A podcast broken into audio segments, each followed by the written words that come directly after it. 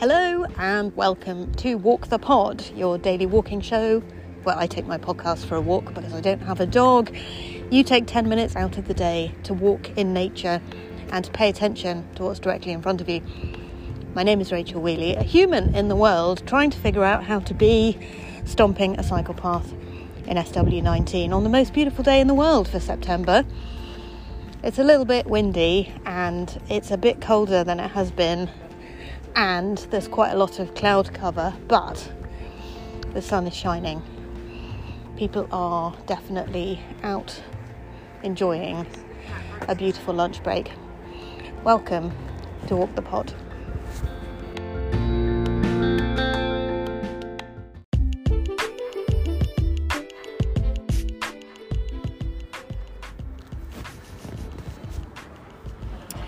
I love about the Walk the Pod Lunchtime Walk Club Discord server is that there are walkers from all over the world on that platform.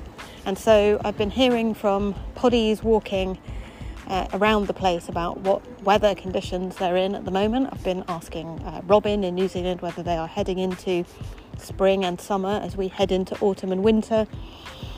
And I'm delighted to be able to bring you today a voice note from Marcel in the Netherlands on how to have fun when it's grey and Miz.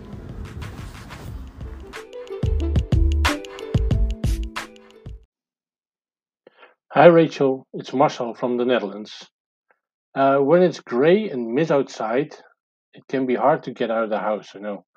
Uh, I still make myself go outside uh, and just listen for sounds. Uh, the area I walk in is a football club, and in some evenings, even if it's raining, uh, they can be seen but also heard practicing, which is, yeah, has its distinct sounds. Uh, there's also a tennis field nearby that's regularly used in the evenings, even in the mist, and yeah, that also has its own sounds. Uh, when I walk during the day, I listen to birdsong. Uh, even in autumn and winter, there are birds that make noise, so that's that's another way I do things. And of course, I listen to my own footfall that's how I deal with the grayness, and it grounds me during high stress too.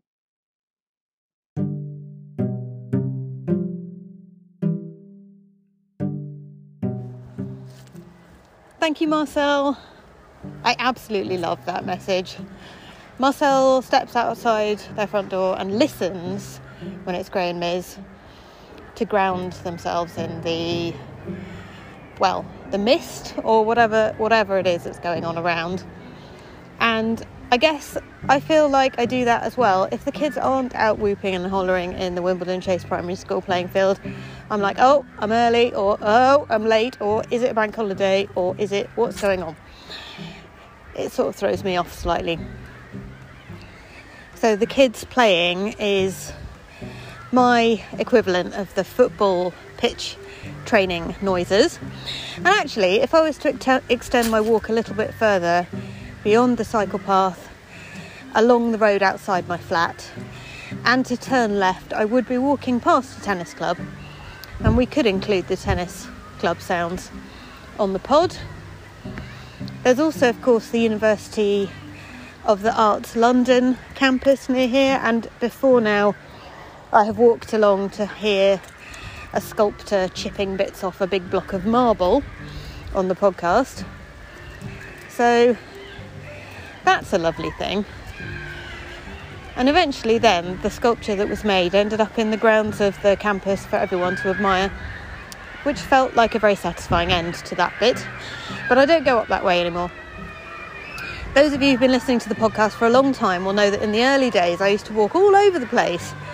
Uh, and in recent series, I have restricted it down to just the cycle path and that's the best way because then the the sounds are consistent and familiar and reassuring to the listenership. So thank you, Marcel. I really appreciate that you tried to record that voice note while you were walking, that the wind noise made it impossible to hear, and so you very kindly recorded it inside for me so that we could all hear your dulcet tones. Thank you so much.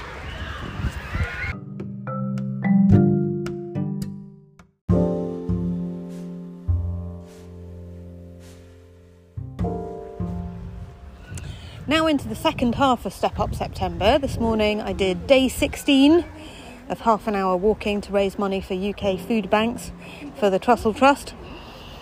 You would like to donate to my fundraising efforts? Thanks, Poddies, that's really kind.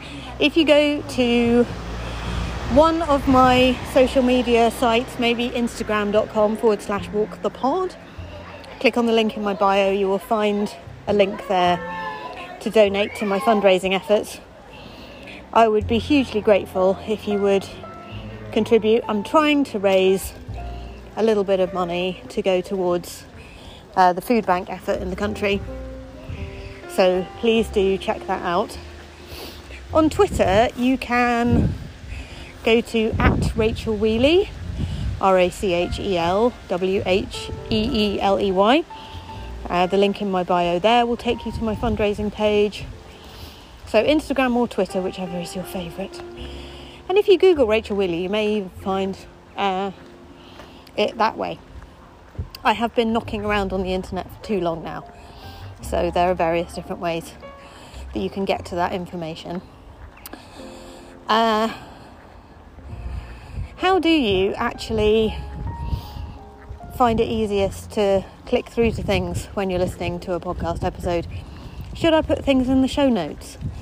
Would that even be helpful, or do you not pay any attention to such things and just let your podcatcher drift content into your ears with no need to read anything? I would be interested to know. What can I see directly in front of me? Well, one tree with barely any leaves on it, another one that is showing off on the leaf front, frankly. It just has tons of leaves, looking very green still, and having absolutely failed to drop it's not doing an autumn thing at all. It's in denial that we're in a new season. I can see a little Royal Mail cart with a bunch of exciting post items in it. Slightly confused that somebody sent me a can of salmon in the post this morning. Um, I can't really explain that except to say that it is a ongoing dispute I'm having with a friend of mine who lives in Edinburgh on who should take the can of salmon away from the flat that we shared in 2002. Um, he still thinks it should be me and posts the can of salmon back to me at every available opportunity. And Captain Tim, I owe you an apology, for I assumed that it was a can of salmon from you originally, and it absolutely wasn't. So that just goes to show that I have some very strange postal arrangements in my life. But the postal arrangement I'm most excited about at the moment is the fact that I have a load of hedgehog based greeting cards to send to all the poddies in the lunchtime walk club, along with a woven patch for them to stick on their backpacks. And I'll be writing those and sending them very soon. If you would like to get hold of a woven patch for your backpack, you need to go to patreon.com forward slash Rachel Wheeley and join one of the tiers of support for the walking club. At which point you will be on my list to get one of these beautiful patches of the show's artwork, which is designed by Tristan Mitchell of the Bigfoot Studio, working out of Cornwall. one of the things I love the most about Tristan Mitchell of the Bigfoot Studio, working out of Cornwall, is that many of the designs that he makes feature Cornish ware, uh, crockery in them, which is just an absolute delight to behold.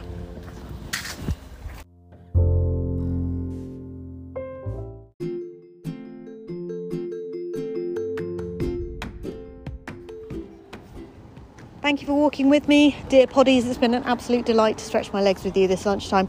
I have actually walked around to the Wilton Tennis Club in Wimbledon Chase, uh, and I hope in the background, Marcel, you'll be able to hear the putt putt of tennis balls on uh, cat gut or whatever it is. I mean, there's no way a tennis racket's featured cat gut for 50 years, but the putt putt of tennis balls on probably nylon uh, as, as people play tennis um, over here, and just before I get moved on by security for loitering in a suspicious fashion outside the gate. Uh, this has been the second Friday episode of Series 29 of Walk the Pod. I have thoroughly enjoyed recording these episodes for you since the start of the series. I think we've made some progress on how to uh, work with stress and pressure. And the practical upshot of all of this research seems to be it's all about how you think about, about it, and it can actually be waylaid slightly by paying attention to what's directly in front of you, as we suspected. Just finding, found a shiny conker on the floor, which is very exciting. So it must be autumn if I've found a conker. I would like to know from um, the people who didn't grow up in the UK whether whether conkers are a thing uh, where you live and whether you used to play conkers as a child. There was much uh, debate when I was little about how to create the best and strongest conker, involving soaking in vinegar and microwaving, and then you drill a hole through it and put a piece of string through it, and then you then you go into battle with your school friends uh, and people bringing their conker back from last season and whether that's acceptable or not. It having had an entire 12 months to dry out and become solid as a rock, etc. I'll be back with episode 11 on Monday. Take care of yourselves and each other, and of course, your beautiful mind.